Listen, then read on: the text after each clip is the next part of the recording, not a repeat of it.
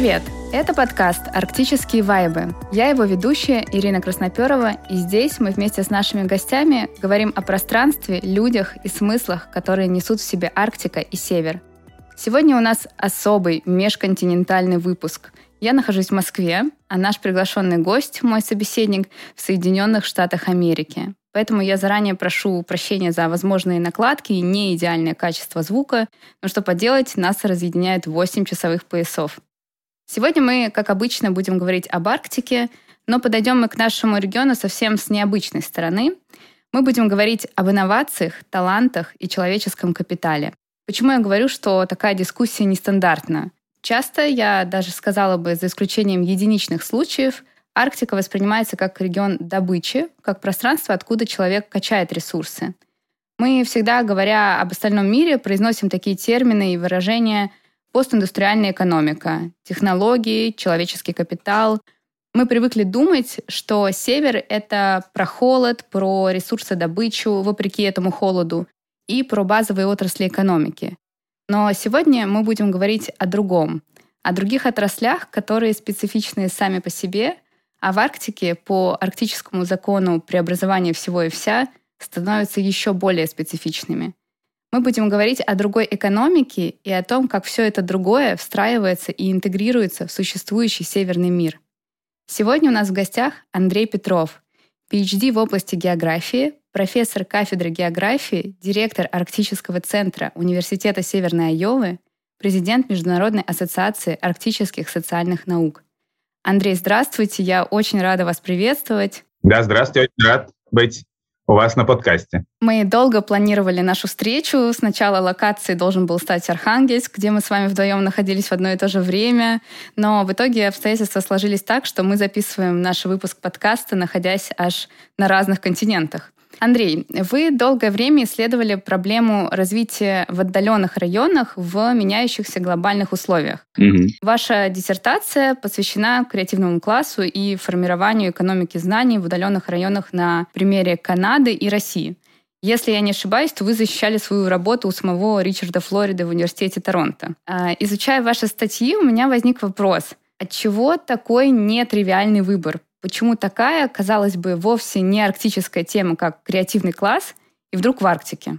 Да, спасибо. Ну, э, вы немножко мои заслуги преувеличиваете. В смысле, что я действительно учился в университете Торонто, Ричард там работал, и мы с ним общались, но он не был моим руководителем. Но, однако, он хорошо осведомлен, по крайней мере, в те годы был о том, что мы делаем. И идеи, часть идей, которые э, использовались и которые, так сказать, э, вдохновили эту работу, как раз из него исходили, у нас с ним шла работа в университете в любом случае. Ну, вы знаете, э, я начинал тоже свою научную карьеру по изучению арски в России, ну и тоже, как, наверное, был больше заинтересован и смотрел на, ну, на индустриальную экономику, на экономику ресурсную, на демографические вопросы, которые ее окружали, но всем нам было понятно, тогда еще в 90-е годы, наверное, вы помните, что у нас были сложности с этими секторами экономики, потом времена изменились, новые ресурсы стали разрабатывать, но тем не менее уже тогда было понятно, что ресурсная экономика, хотя она, безусловно, является основой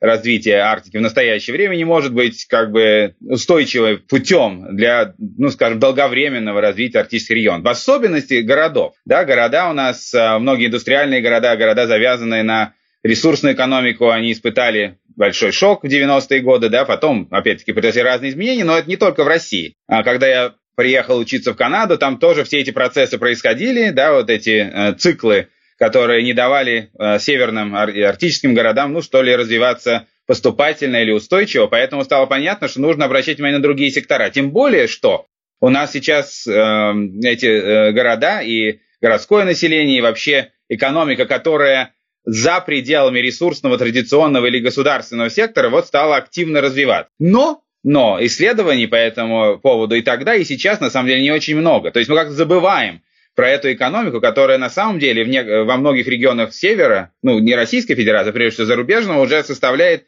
собственно говоря, большую часть э, ВВП. Да, мы как-то ее очень мало изучаем и мало знаем, что там происходит.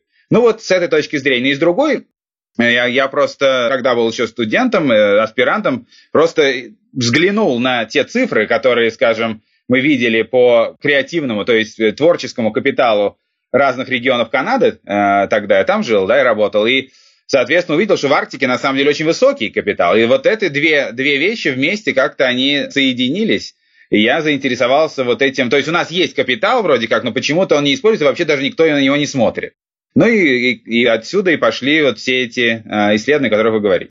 Андрей, вот вы как раз об этом заговорили. В обывательском представлении есть очень жесткая дихотомия. Добывающая промышленность — это что-то такое фундаментальное, довольно неповоротливое, совсем не динамичное, и какой-то такой новый, легкий, адаптивный, инновационный мир, где технологии, стартапы и прочее. А могут ли быть здесь какие-то пересечения? И так ли традиционно так называемая старая промышленность? Ну, конечно. Во-первых, в Арктике, в настоящий момент, по крайней мере, большинство, опять-таки, творческих профессий или профессий в экономике знаний так или иначе связаны со теми отраслями, которые там уже есть. Да? То есть это инженерные, предположим, специальности, это финансирование финансовое и так далее, это, скажем, финансовое обслуживание тех, кто работает да, на, на, на предприятиях э, вот, более скажем так, индустриальных отраслей промышленности. То есть, то есть, конечно же, они завязаны, и э, в отрыве от них ничего бы, наверное, у нас так быстро не могло получиться. На самом деле, тот креативный капитал, творческий капитал, который, который сейчас в Арктике очень во многом прибыл туда именно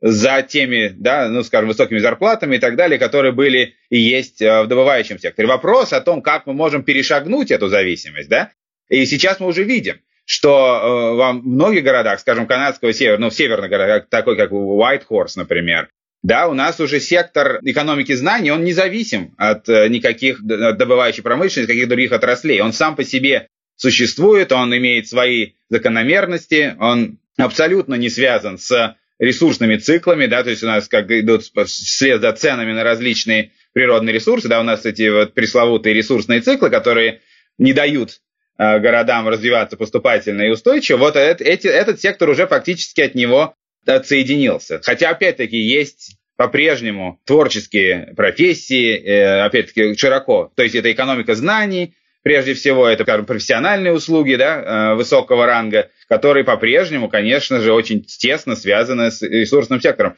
На самом деле вопрос-то в том, не в том, что и либо ресурсный сектор, либо экономика знаний. Да? Вопрос в том, как мы как бы работаем с ними вместе.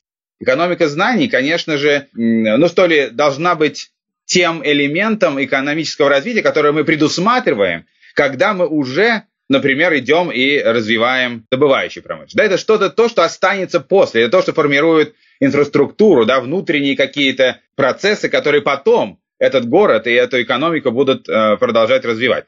Вот в этом смысл этой работы. То есть э, мы, когда уже сейчас планируем что-то, ну, в смысле э, развития добывающей промышленности, которая, безусловно, была и остается ведущим сектором, да, без нее, наверное, трудно что-то делать, но потом, или, или параллельности, или после окончания, вот это, где нам нужно на самом деле сосредоточить усилия в нашем планировании развития Арктики, не, и в России, и в любых других регионах. Мы забываем об этом очень часто, фокусируемся только вот на начальном этапе, что вот давайте что-то делать и добывать, а на самом деле как мы вот потом эти населенные пункты или эти города, которые являются, скажем так, городами подскока, да, то есть когда, а, ну, откуда потом по разветвленной сети, да, у нас вахтовый э, метод, э, понятно, добычи сейчас в основном, да, но все равно вот эти вот э, города-узлы, они как раз вот и могут быть, и некоторые из них уже являются центрами вот этой экономики знаний и вообще, ну, и креативной экономики в целом. Андрей, вот вы как раз заговорили о том, что в Арктике и в целом, когда мы говорим про Арктику, все все время забывают об этих других отраслях экономики. А почему? Почему мы не, не закладываем их в какие-то стратегии развития? Ну, прежде, я, как всегда говорил, еще в те годы и сейчас, а, что прежде всего нужно, для чего вообще эта работа проводилась, особенно вот в конце 2010-х, там, в начале, ну и так далее, да, там, 2010 15 и так далее, э, то, что вообще напомнить и показать э, тем, кто там живет, и тем, кто, собственно говоря, формирует, ну, политику государственного развития или регионального, что такие вообще есть возможности и ресурсы уже там есть. Понимаете, мы, нам кажется, что это что-то такое, ну, не, наверное, неподходящее для Арктики в каком-то смысле, потому что у всех вот есть такой стереотипизированный взгляд на то, что Арктика это опять-таки три кита. Да, то есть это экономика ресурсная, да, добывающая, это традиционная экономика, и это государственный сектор, да, там управленческий. Но есть и другие вещи, и опять-таки они не, не просто мы их, э, скажем так, небольшие какие-то, они достаточно крупные, и, собственно говоря, роль в экономике играют, но о них никто не думает. То есть разбить вот этот стереотип а, ресурсозависимости, который сам себя воспроизводит, что называется, да, вот э, мы уже сколько, там, 50-70 лет э, ресурсные проекты идут, и они по-прежнему в том же примерно ключе, как и раньше, без осмысления того, как экономика-то изменилась. У нас постиндустриальная экономика не только, да, она везде существует. И она везде постепенно как бы расползается, что ли, да, поэтому города Арктики, они не, не существуют в изоляции от всего остального, да. Поэтому вот мы должны как бы перестроить наше э, экономическое сознание на то, чтобы учитывать, ну и помогать, э, да, поддерживать вот эти вот альтернативные сектора, которые, в чем их смысл-то, которые в большей степени соответствуют нашим представлениям об устойчивом экономическом развитии, который не, не закончится в момент, когда мы перестанем, скажем, добывать нефть или там цены упадут совсем низко, да? То есть вот в этом смысле. И это надо изучать, это надо смотреть, и надо понять, э, что уже есть. И уже многое есть на самом деле.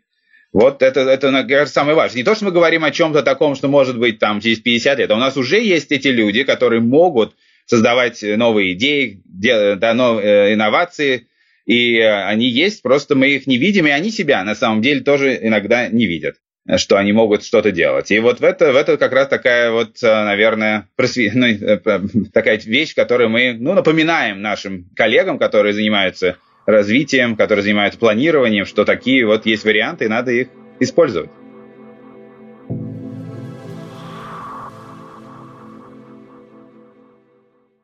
Андрей, но все же Арктика это прежде всего ресурсодобывающий регион, и точно ли мы не ошибаемся, когда начинаем говорить в контексте этого пространства, этого, этой территории об экономике знаний? Ведь все же такая экономика, знания и инновации как таковые, они очень требовательны к расстоянию и требуют взаимодействия лицом к лицу, что называется face-to-face interaction.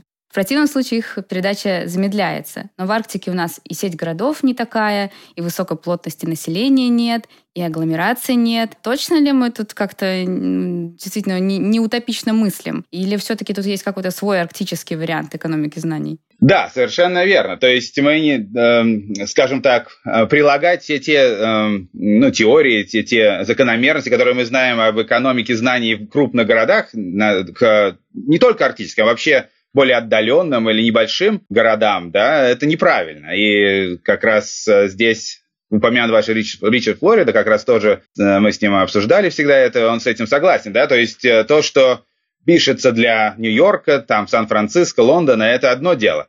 В Арктике и, и в отдаленных городах что-то что продолжает выполняться, а что-то нет.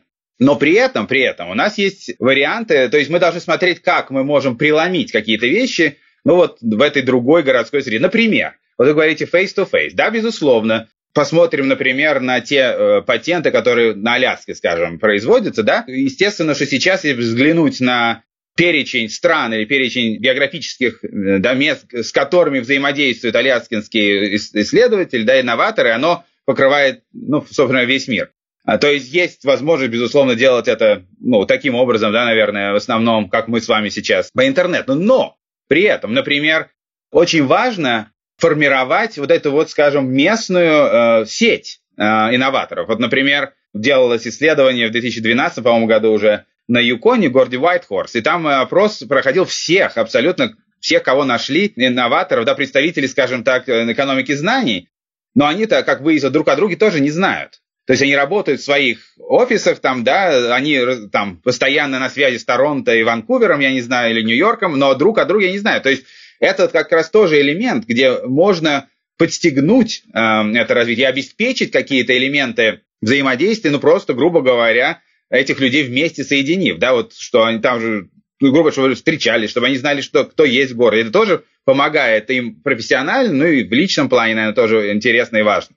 То есть вот здесь надо смотреть, что из того, что наработано а, в больших городах, может применяться, что и, что и не может. Например, вот вы говорите а, отдаленность. Отдаленность, между прочим, может быть очень положительным явлением. Почему? Потому что, например, многие более отдаленные города, они имеют выше уровень, скажем так, э, творческого и креативного капитала, чем города, находящиеся в тени, что называется, огромных агломераций, потому что они, эти большие агломерации, они высасывают весь креативный капитал из этих городов, да, то есть люди переезжают там из э, не более маленьких городов, там в Москву, скажем, или же там Ванкувер. А если вы живете где-то довольно далеко, да, то есть у вас как бы нет вот этого эффекта, ну что ли, э, высасывания, да, вы, э, у вас на самом деле более востребованы на том, на том месте, да, именно благодаря дистанции. То есть это такая вещь о двух концах, то есть с точки зрения традиционного понимания креативной экономики, может быть, это плохо, а вот с точки зрения арктического понимания, может быть, это и не так. То есть главное, чтобы они были внутри соединены между собой, да, и продолжались у них вот эти вот так называемые pipelines, их называют, да, э, ну, скажем так, э, то, что соединяет эти группы, ну, э, с другими крупными городами. Но, с другой стороны, просто есть вероятность, что люди будут более востребованы там, где просто вокруг нет более крупных конкурентов с точки зрения городской среды, с точки зрения, куда можно было бы да, переехать. И вот тогда формируются такие местные или региональные узлы э, креативной экономики, которые, собственно говоря, мы и наблюдаем. Андрей, вот вы плавно вывели разговор к Анадырю, мне кажется. Почему Анадырь вдруг стал среди не только российских, но и зарубежных арктических городов населенным пунктом с самым высоким показателем талантов? Во всяком случае, согласно одному из ваших исследований. В чем секрет?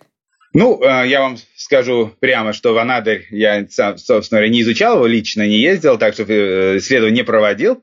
А, но я думаю, что Анадырь, Whitehorse, да, Yellowknife, а, э, Нук в каком-то смысле в Гренландии, да, некоторые города Северной Скандинавии, это как раз вот эти, эти примеры. Ну, в Анадырь конкретно есть своя история, да, связанная, конечно же, с, ну, во-первых, ресурсным сектором, во-вторых, связана с, ну, определенными скажем так, событиями о том, какие компании там находились, да, кто руководил э, Чукотским автономным округом, да, то есть это, конечно, тоже имело я э, уверен, ну, скажем так, э, положительное влияние, по крайней мере, на на экономику знаний, потому что соответствующий э, креативный капитал, да, то есть люди, э, которые, да, там работали, тогда в большей степени ехали. Но, в принципе, идея такая, что э, вот в этих вот отдаленных городах, небольших даже городах, а Анадырь небольшой город, конечно, ну, всех городов Арктики, кроме нескольких крупных относительно городов, они достаточно небольшие, особенности в масштабах стран, где они находятся. Вот там создаются такие вот локальные условия, которые привлекаются, опять-таки, э, мы должны помнить, тоже очень важно, что мы для того, чтобы, скажем так, какой-то был существенный вклад э, экономики знаний в местную, скажем, экономику отдаленного региона, нам не нужно 500 ученых или 500 инженеров. Даже 5-10 инженеров, которые что-то делают новое, уже имеют большой вклад. То есть у нас, поскольку небольшие населенные пункты, даже небольшие группы уже могут случиться, например, 4-5 патентов, которые действительно во что-то выливаются, они уже могут полностью изменить, собственно говоря, лицо экономики города, да? Поэтому, опять-таки, говорю, что во многих, конечно, местах это просто у нас получается, что небольших населенных пунктах есть какие-то кластеры, в которых вот э, наши э, представители творческих профессий, инженерных профессий, они работают. Ну и, соответственно, должно быть, конечно, э, понятное дело, какие-то условия для них, чтобы это оставалось. И в Анадыре, например, главный, наверное, вопрос, чтобы все это продолжалось, да, чтобы не, не, не было оттока, чтобы да, креативный капитал оставался в городе.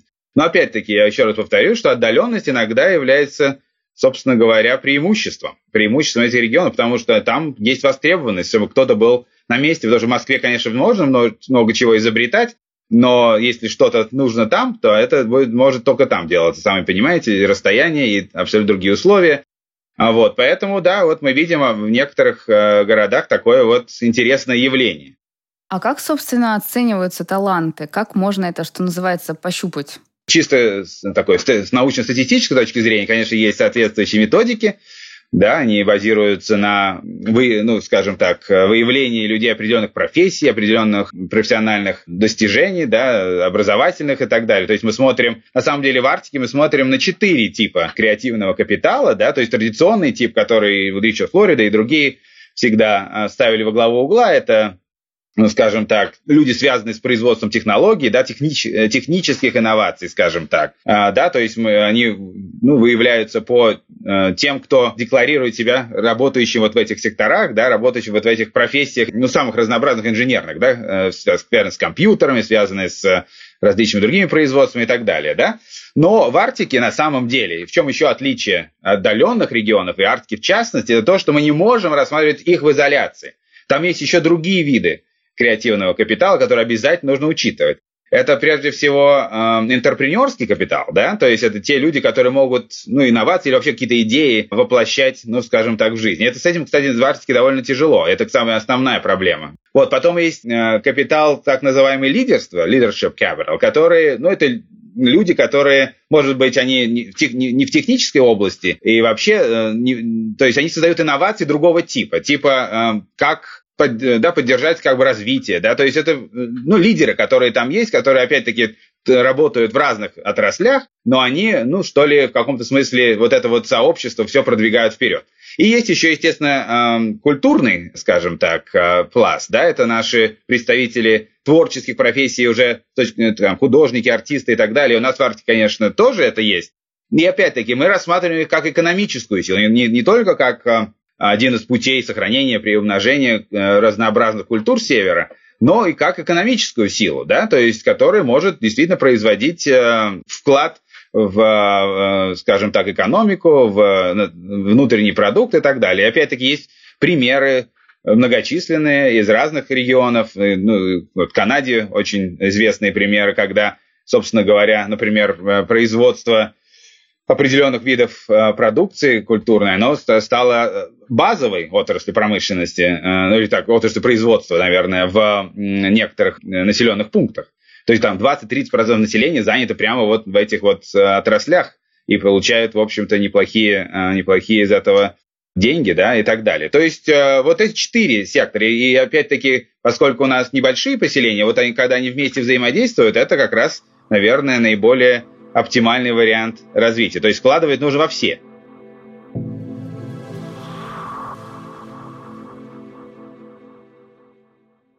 Андрей, а как-то влияет сама территория? Дело в том, что э, вот многие исследователи северных территорий формулируют, говорят о том, что Арктика готова преподнести ряд важных уроков и для остальной России, и мира в целом. То есть это максимальная гибкость, адаптивность, многозадачность. Все требует универсальности и подстройки к определенным условиям. То есть без этих способностей на севере, в общем-то, выжить трудно. То есть получается, что мы можем говорить не о периферийности этого региона, а скорее о наличии всех базовых условия для того, чтобы создавать новое, адаптируясь и меняясь. Опять же, известный факт, что у жителей Арктики более высокая роль правого полушария и у коренных народов, и даже у мигрантов спустя годы адаптации. А значит ли это, что сама территория вынуждает образно и комплексно мыслить? И, в общем-то, все есть условия для этого.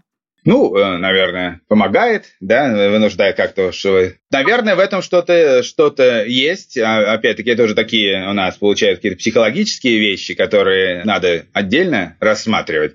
Но, в принципе, конечно, то есть у нас получается, что вот все эти вещи, которые вы назвали, то есть способность э, скажем так, э, да, свою деятельность вести в усложненных условиях, условия требуют, требуют и они сами по себе, да, как вы правильно говорите, требуют э, инноваций уже просто для того, чтобы э, ну, как бы выжить, что называется, изначально, да, а потом уже и, и дальше делать. То есть это, конечно, действительно помогает, но опять-таки надо помнить, что само по себе ничего не разобьется, да, надо э, ну, в это вкладывать деньги. То есть просто сказать, вот там у вас все так сложно, вы, наверное, сами справитесь, да, и будете сами инноваторами. Это дело такое непростое. Но опять-таки здесь получается, что у нас очень интересный эксперимент. На самом деле еще один э, элемент из того, что вы говорите, это то, что Арктика, как вы понимаете, знаете, конечно же, сейчас у нас проходят э, самые разнообразные изменения да, в окружающей среде, и, и вообще быстрый ритм изменения, адаптация там, конечно, в каком-то смысле, да, она находится, ну, на переднем краю адаптации ко многим вещам, и это тоже важно.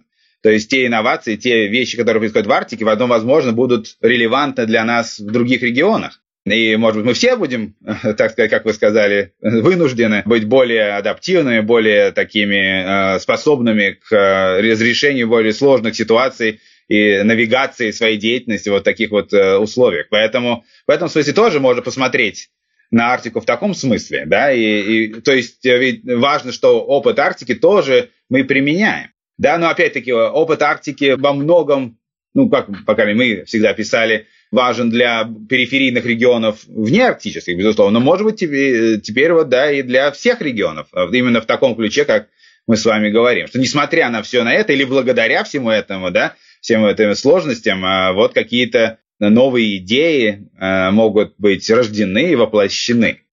А вот, то есть, то есть это интересная мысль, да. Хорошо, а вот если мы представим на данный момент весьма утопичную картину, российская Арктика устремляется на диверсификацию экономики, на снижение ресурсодобывающих отраслей и прицеливается стать лидером всех инновационных процессов в своем регионе. Что делать, чтобы этого достичь? Как быть? Куда бежать, чтобы дело реально пошло? То есть вы говорили, что это просто так не пойдет, э, в это нужно вкладываться. Ну вот, а буквально по шагам. Что нужно делать, чтобы вот такой ресурсодобывающий регион как-то вывести на правильный путь? А, ну, как говорится, неправильный путь, а, или, скажем так, более типичный путь, это когда заканчиваются ресурсы, и все хватаются за голову и думают, что же делать, и куда же с этим бежать, и как что сохранять, да? И вот э, на самом деле в каком-то смысле, э, на, ну, там, скажем, на Юконе, да, территории, на, на Аляске сейчас ситуация в каком-то смысле это напоминает, потому что, э, ну, на Юконе уже сейчас э, там другая ситуация, а на Аляске нефть, сами понимаете, сейчас сложно. Во-первых, объемы уменьшаются, во-вторых, цены не очень стабильные, а то и низкие, поэтому как раз все начали думать об этом и куда-то бежать. Но на самом деле, э, что, что надо делать, это прежде всего, наверное, номер один, это понять, что такая возможность существует. Опять-таки, она не везде существует. То есть нужно изучать. Нужно, вот если мы говорим, скажем, о региональной какой-то политике, да, то есть нужно прежде всего рассмотреть данный конкретный регион или территория, о которой идет речь, да, что там есть. То есть есть ли там креативный капитал, в каких количествах, какие э, типы креативного капитала там существуют, да, чем люди занимаются уже, да, то есть уже что, что есть, то есть базу понять свою и понять, что это важно. Это первое. Дальше, ну, наверное, идеально было бы, как я уже сказал, в контексте развития тех базовых отраслей, которые мы уже имеем, ну, в частности, ресурсной экономики, уже, скажем так, изначально начинать, уже когда она, пока она существует, пока у нас есть, так сказать, доходы или сверхдоходы иногда, начать постепенно вот эти сверхдоходы, что ли, вкладывать вот в развитие этих отраслей, да, то есть привлекать э, соответствующих специалистов, может быть, создавать инфраструктуру, пока есть такая возможность, да, стараться вот как-то, как я вам говорил, объединить тех, кто уже там живет, вместе, да, как-то создать, ну, какие кластеры, что ли, инновационные, уже еще пока есть, потому что когда ресурсы закончились, это сделать очень трудно или, или невозможно. Вот, э, то есть здесь, получается, должно быть партнерство между, наверное, государствами, э, государством и частными компаниями, которые вместе вот это все Э, делают. И вообще, наверное, в каком-то смысле вот эта э, часть э, того планирования, которое смотрит за уже, что происходит после окончания ресурсных циклов и во время, да, вот это, где это планирование должно осуществляться с самого начала. То есть мы должны понять, что это один, одна из возможностей устойчивой, более устойчивого развития. Опять-таки, я не говорю, что это везде будет работать. Там есть, естественно, регионы, где, наверное, это не сработает, но где-то сработает, и нам нужно это Э, понять через вот такой детальный анализ, и уже там, где это мы видим перспективы, там вот с этим э, работать вместе с э, да, частными компаниями, вместе с государством, ну и, скажем, сохранять то, что есть, привлекать, может быть, вкладывать в местный человеческий капитал. Мы всегда говорим, что главный, главное богатство Арктики не ресурсы, а люди. И в данном случае то, что вот э, здесь мы с вами говорим, как раз это тоже подчеркивает, что люди являются главным, собственно говоря, ресурсом. Если мы потеряем людей, если все уедут, или мы просто не будем вкладывать в развитие человеческого капитала, мы никогда никакого устойчивого экономического развития там не добьемся. Всегда у нас будут какие-то волны, и потом все это куда-то исчезнет.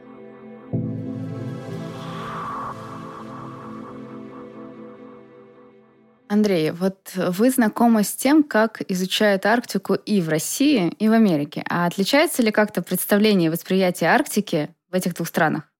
Вы имеете в виду ученых или вообще? Вообще. Ну, да, хорошо, интересный вопрос. Ну, наверное, так я вам скажу, что в некоторых странах, ну, я знаком с Северной Америкой прежде всего, э, ну, отличие, наверное, заключается в том, что, например, в Соединенных Штатах мало кто знает, что вообще такая имеется, и что Соединенные Штаты являются арктической страной, а на самом деле, между прочим, Аляска, да, это 18% территории США.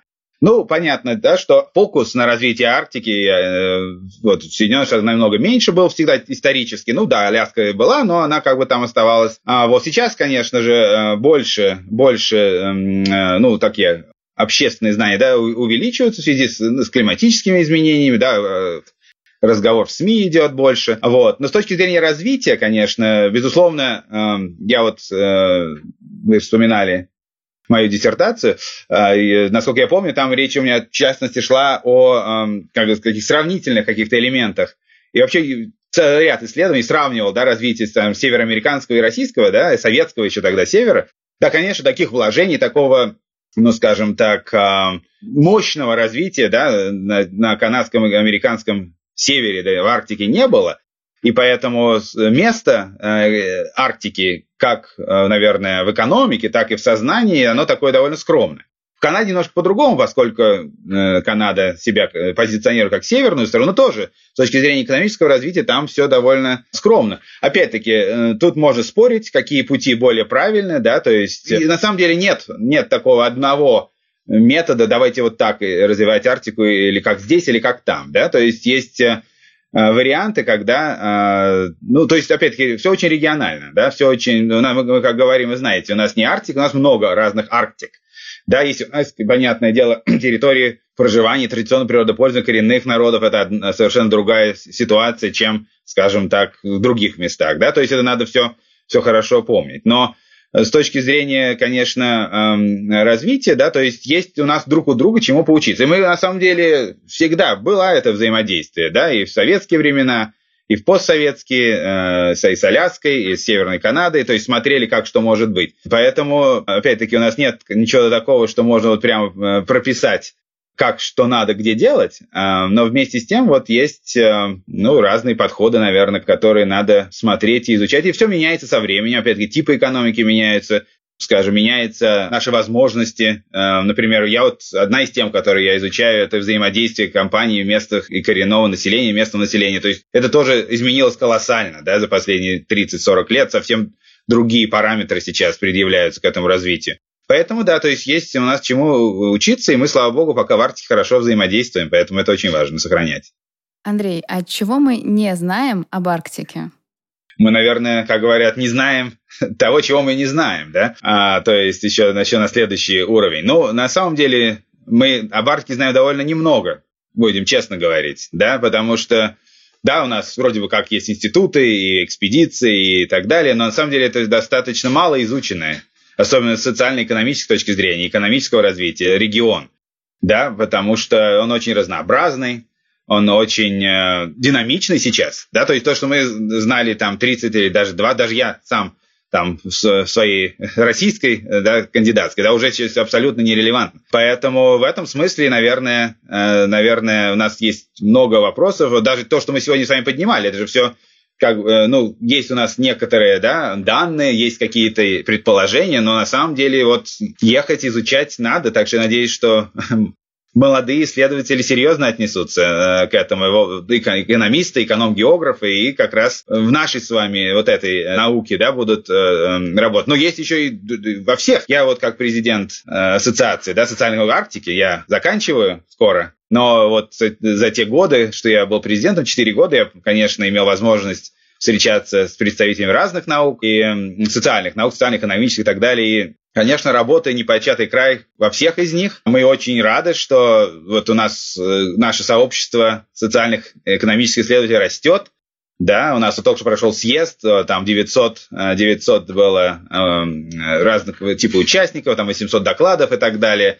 То есть у нас растущая группа исследователей, которые этим занимаются, которые вот эти, вот эти вопросы решают. Э, начиная от адаптации, которая тоже нам, пока мы не понимаем, как э, вот эти те изменения, которые мы сейчас переживаем, и которые наше сообщество Арктике переживает, как к ним можно и как они к ним адаптируются, э, до вот, ну, как правильно, например, или как наиболее оптимально развивать экономику, ресурсную экономику, например, да. То есть, опять-таки говорю, что Арктика мало изученный регион, и мы еще очень плохо работаем над тем, чтобы донести до исследователей, ну и вообще всех в других регионах о том, почему Арктика важна, какие на самом деле уроки она может давать. Вот мы некоторые с вами обсудили сегодня, да, почему другим надо знать о том, что происходит в Арктике, почему наши исследования, которые делаются в Арктике, они релевантны не только для Арктики, но и для других регионов. Это очень важно. Мы пока не очень э, хорошо вот эту коммуникацию осуществляем всем кажется, что Арктика это что-то такое отдаленное, экзотическое и, может быть, не очень большое, и, не, и может быть, хорошо изученное. Но на самом деле это вовсе не так.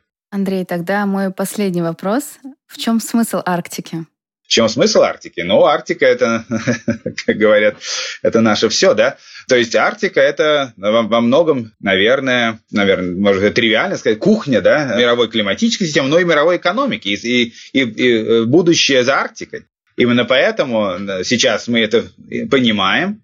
А, у нас, естественно, есть резко растущий интерес к Арктике, но, но мы должны помнить, что этот интерес мы должны, ну, скажем так, модерировать с тем, как э, сделать так, чтобы мы ну, не, не наломали дров, что называется, в ее развитии, в ее э, вовлечении или в большем вовлечении ну, экономические, скажем, э, процессы. Но опять-таки будущее Земли, будущее планет за Арктикой не только э, ресурсы, скажем, нефть и газ, это, извините, там вода, воздух и так далее, да, более-менее, да, пресная вода, например. Где мы? Ну, в Антарктиде еще можно, конечно. А, вот, то есть это тоже важно, мы забываем об этих вещах. Важность Арктики это в будущем на э, Земли, наверное, я так думаю. Я опять-таки говорю, что с климатических тут вопросов нет, а, и, да, но даже с экономической точки зрения. Так что в этом смысле, наверное, поэтому мы устремляем свои взгляды туда, и ученые, и ну, разные государства, и бизнес очень интересуется. Но, опять-таки, надо очень аккуратно, постепенно, и с, э, главное, с учетом, естественно, интересов местных, коренных народов, местного населения что мы, все развитие Арктики на самом деле должно быть направлено на улучшение благосостояния тех, кто там уже живет. Это прежде всего. Ну, а потом уже и всех остальных на нашей планете.